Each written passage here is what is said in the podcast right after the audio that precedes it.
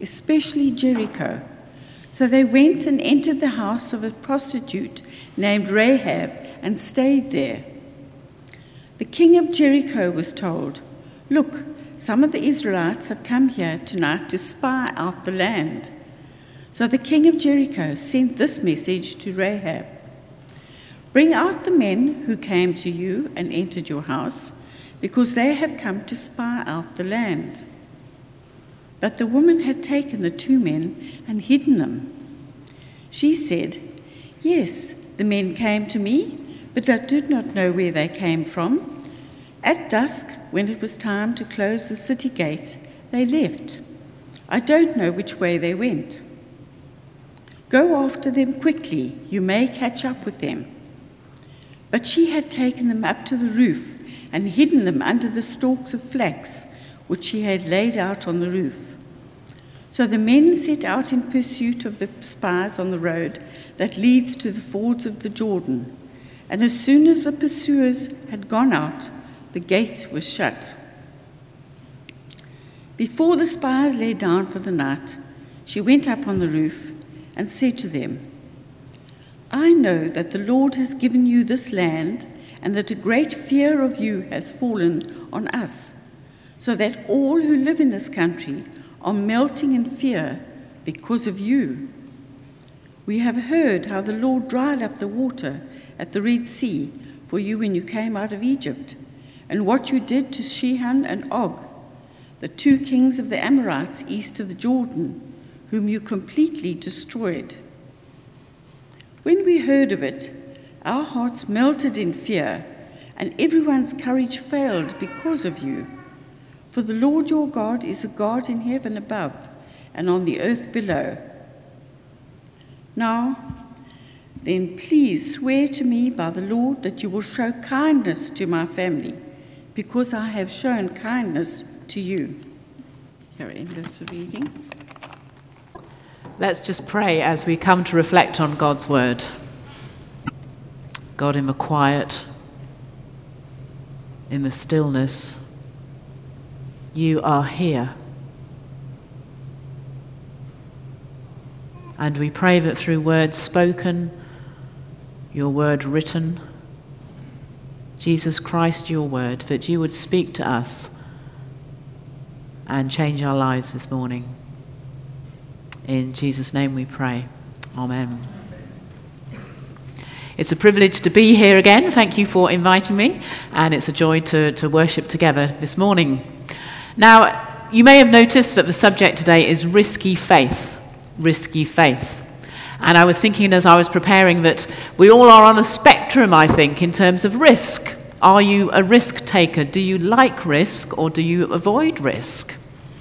Yesterday I was scuba diving, hence my slightly sunburnt nose, and I think I would describe myself, if you can sort of imagine a, spectrum, that those that like risk might be at this end, and those that don't like it would be at that end. I would, I would sort of say that I'm more towards this end. I'm a, I'm a bit of an adrenaline junkie. I love sort of physical, um, taking risks and things like scuba diving and possibly driving too fast, but don't tell anybody, um, and all these sorts of things. And, and actually, for me, risk is something that I quite warm to, but maybe you're one more of this sort of end where actually you would say that you're not so comfortable with risk. I don't know if you've ever thought of it that way. Would you like to maybe raise your hand if you're a bit more like me, a bit more of a risk taker, someone who maybe quite likes some of that? If you're a bit, bit less sure, if you're sort of a bit more nervous, yeah, okay. but many of us might be more in the middle, and actually, one of the things I think is it depends maybe what we're talking about. Because some of us, like myself, might be quite happy with, with elements of physical risk, but maybe not so much financial, or people, or job. Whereas other people might be more confident about financial risk, particularly if they know more than I do, which isn't hard, um, but actually might, might be more sort of nervous on, on the physical side. So actually, risk is one of those things that, that divides us, but we all have a threshold of risk. What is too much? What takes us out of our comfort zone. And this morning, as we look at this passage, I think it's really helpful for us to reflect on risky faith. What does it mean for our faith to be risky? And in some ways, I think it's maybe not the most helpful phrase because I would want to argue that possibly faith is always risky. We're called to follow Jesus. We're called to live a different way. We're called to step out of our comfort zones all the time, I think, in faith. And so, risky faith is a way of living, a way of life. It's who we are as Christians, who we are as believers in the living God. How do we grow in this? How do we learn? How do we develop more of a faith that is comfortable outside of the comfort zone? Well, this passage shows us, I think, some real lessons that we might learn. First of all, it's about knowing our God. Knowing our God. It's a wonderful story, isn't it? These two spies sent to spy out the promised land. They're just about to go and, and take the promised land, and Joshua says, Go and, go and spy out, go and see what's happening. And these two spies enter Jericho and they go to the prostitute Rahab and, and stay there. And part of it is about their faith. Their faith. They're stepping out by going into the promised land, by taking the risk of being a spy, of being caught. They're obedient to Joshua. They're obedient, I think, to the, to the living God. They've journeyed through the wilderness, they've seen God do amazing things. And I believe these are possibly two people who had that character that Joshua was able to say, Go and do this. And they went and did it because they knew their God, they knew they could trust God. So they stay with Rahab, and then people come and they challenge Rahab and say, You've got the spies staying. And he, she says, No, I don't. No, I don't. And she hides them. And then we have this extraordinary statement of Rahab I know that the Lord has given this land to you. I know, I have heard how the Lord dried up the waters of the Red Sea. For the Lord your God is God on heaven above and on earth below. It's extraordinary that Rahab has encountered the living God. She's realized who God is through story, through hearing possibly through testimony of people that, that might have still been around at that time, seeing that God is with the Israelites. She knows who God is the Lord in heaven above and on earth below.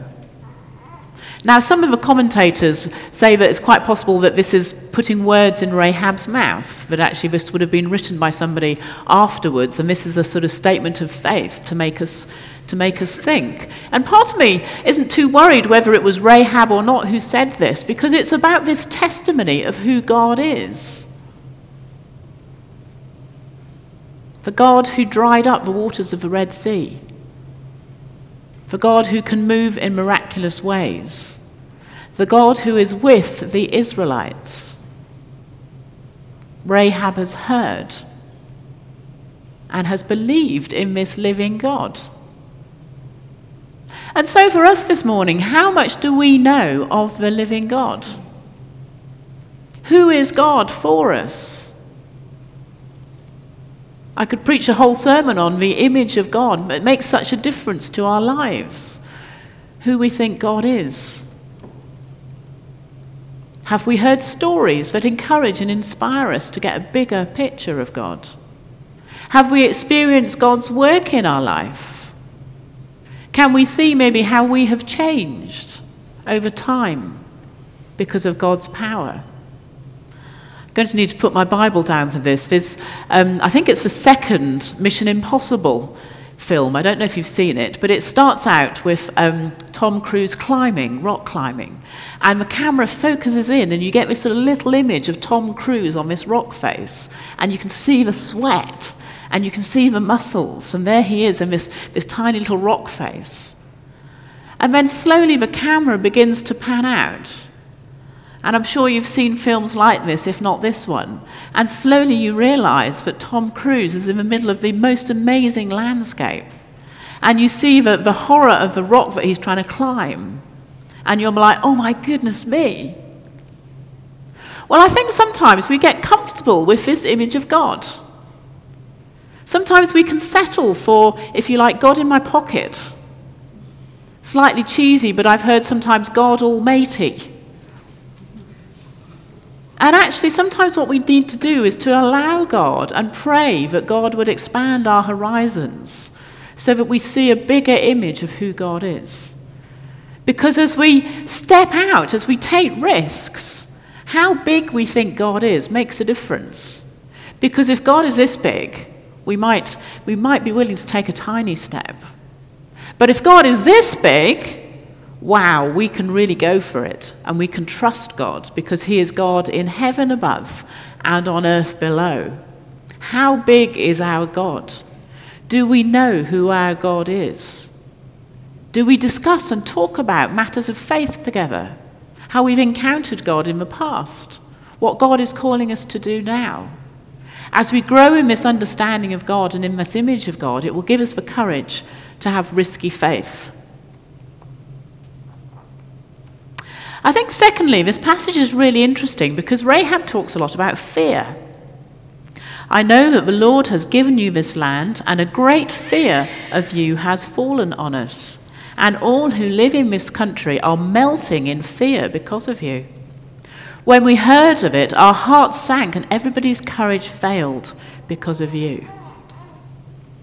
It's not only about knowing our God, it's about facing our fears. Facing our fears.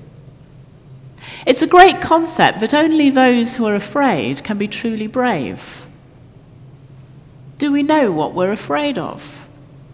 Rahab and her country were terrified of the Israelites because of the stories they'd seen and heard.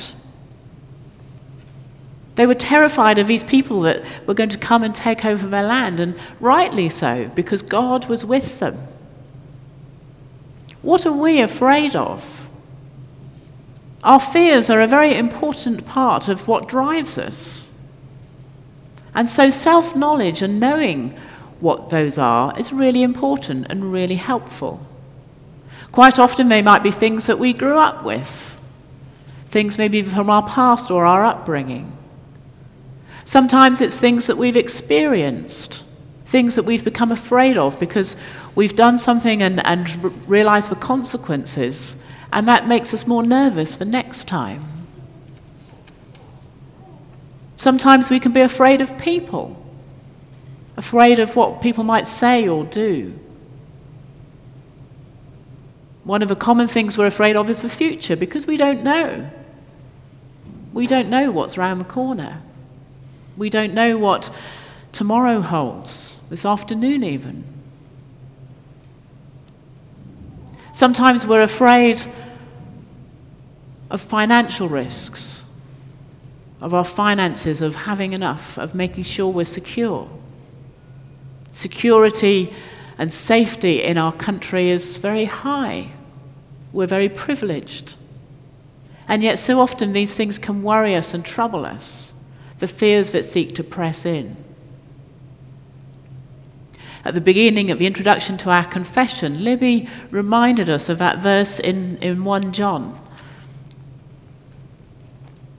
There is no fear in love because perfect love drives out fear.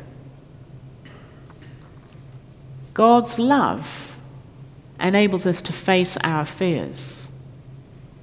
In this life, we still will have troubles, we still will have worries. As humans, we still struggle, we will struggle with this. But as we know God and as we discover God's love, we can face our fears and have the courage to have a risky faith. Knowing our God, facing our fears, if we're going to live in a risky way, we need to recognize the risks recognizing the risks. In some ways, I've already mentioned them because of the fears that we have, taking risks with people. I love the way that this story just says, oh, they went to stay with Rahab. That's a risk. I'm sure it's possibly because, as two men going in and out of Rahab's house, nobody might have batted an eyelid. And yet they took that risk with Rahab a foreigner, a stranger. And of course, Rahab taking the risk with the spies.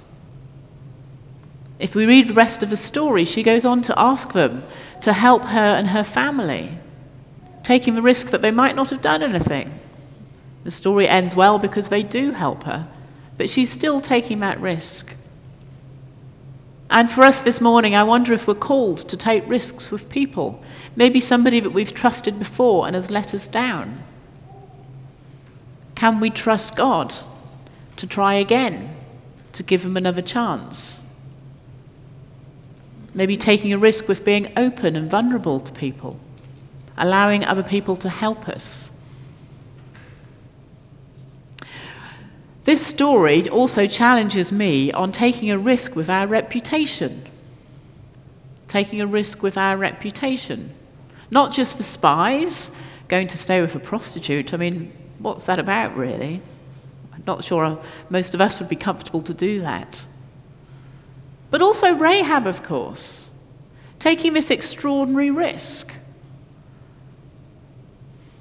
Risking her reputation by being different by going against her own people. It's really hard for us sometimes to be willing to be different. I think the pressures on us in our society is quite often to conform. And yet, as Christians, we're called to be different, to take a risk with our reputation by living in a countercultural way. We're reminded of the very familiar words, I'm sure, of Romans 12 do not conform any longer to the pattern of this world, but be transformed by the renewing of your mind. Then you will be able to test and approve what is God's will, his good, pleasing, and perfect will. Living in a way that is different and not conforming to the pattern of this world. As Christians, do we have the courage to take that risk, to step out, to do the right thing at work, to speak out when we need to speak out? To live in a different way. I'm always quite, one of the reasons I go scuba diving is because I know it's really good for me to hang out with people that aren't believers. And yet I often ask myself, particularly on my way home, am I different? Have I shown anything of God in the way that I speak, in the way that I act, in the way that I talk, things I say, the things I talk about? And for all of us, are we different? Are we able to take that risk to stand up? And sometimes that means that we will have to count the cost, that we won't be popular, that we might face some sort of criticism, some sort of hostility for our faith. This is part of what God calls us to. And then, of course, we take a risk with our future. Rahab didn't know what was going to happen. The spies didn't know what was going to happen. What's round the corner? Trusting in the living God is about putting our life in God's hands and saying, Not my way, but yours. Trusting Him for the future, for what's ahead, because He is the God who loves us and who holds us and who will not let us go. And we can trust him no matter what in death, in illness, in worry and stress, in fear. God is there. We can trust him with what next. And every time we step out in faith, we discover that actually what we think is a risk isn't because God has gone ahead of us. When I was studying outdoor pursuits a long time ago, we used to reflect on what is real risk and apparent risk.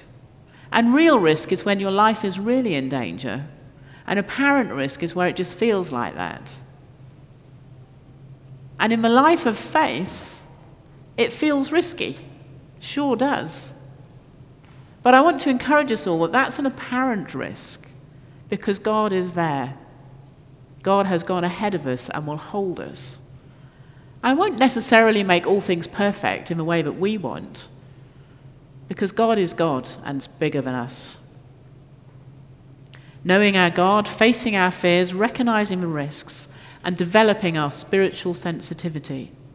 Developing our spiritual sensitivity. How did the spies know to go to Rahab? We don't know that. But I wonder if there was something of discerning God's, God's call, God's presence, God's voice. If this was the New Testament, I'd want to talk about the Holy Spirit, how sensitive we are to what God is calling us to do and to say. The spies just happened to go to Rahab, somebody who had encountered and who had understood something of the living God. And Rahab being sensitive enough to put her life on the line for these spies, knowing what the right thing is to do and doing it. Developing this, this spiritual intuition of knowing what God is, is asking of us, what God is calling us to do. I don't know if I told this story before, but I remember once I had um, a whole, well, not a whole, but a, a whole selection of nice wine. And I do like a drink and I do like a glass of wine. And I'd kept some of these bottles for quite a few years, and it was my sort of my cellar, if you like. I mean, not, not a big one. And uh, there was one day when I was, I was sort of just pondering and praying and thinking about my life and thinking, oh, do I drink too much? You know, is that a bit of a problem? And, and I just sort of have this inner sort of sense of pour the wine away. exactly, exactly. That was my response. Oh, no. I thought, that's just stupid. That's just ridiculous. How, how stupid is that? Anyway, for six months, or about six months, I wrestled with this little inner sort of niggle. And it was really, really hard. And eventually, I sort of thought, I think this might be God. and one of the things with God, if you're sort of worried about, about discernment, is if, if it doesn't go away, quite often it's a sign that that's God. So finally, and I'll never forget, you know, one evening, opening these bottles of wine and pouring them down the sink. the next day, I worked for a, a, yachting company, and my boss wasn't a, a, believer at all. The next day, he comes into the office and he plonks on my desk a box, a big box. 12 bottles of fantastic wine. And he was much richer than me, so it was much nicer than I could ever buy. And he said, Oh, he said, oh I, I realized I forgot your birthday, so here's a present. And it's one of those things that actually, you know, it's a fantastic story, but how do we discern this niggle that God does for us, this, this sense of spiritual sensitivity, this spiritual antennae as to what God is saying and what God is calling us? As we respond, each time we respond, that voice can get louder and stronger. Don't reject it, don't turn it off. Develop this awareness of what God is calling us to knowing our God, facing our fears, recognizing the risks, developing our spiritual sensitivity, and finally, taking that step, stepping out in faith. Because risky faith takes risks, it goes for it, it does something. It doesn't sit on, on, the, on the backside, it doesn't sit on the pew on the chair in a comfortable church. It actually goes out and makes a difference. That's what risky faith is. That's what risky faith does. And that's what we're called to. You may have come across a book by John Ortberg called If You Want to, get, if you want to Walk on Water, You've Got to Get Out the Boat. It's a great title for a book, not a snappy title, but just that concept of if we actually want to grow, if we want to develop our faith, we've got to do something. We've got to exercise our spiritual muscles. Just as the spies did by going into a foreign country just as Rahab did by trusting her life to God, by reaching out to these two men, by making a difference, by risking her reputation, just as Rahab did, we're called to live for God with everything that we have and everything that we are. And as we do that, we discover the risks are apparent because God is there and God will not let us go. Let's pause as we reflect on what God is saying to us? Is there one thing that struck you? Is there one thing you need to do? One risk you need to take? One way you need to grow in knowing God and trusting God today?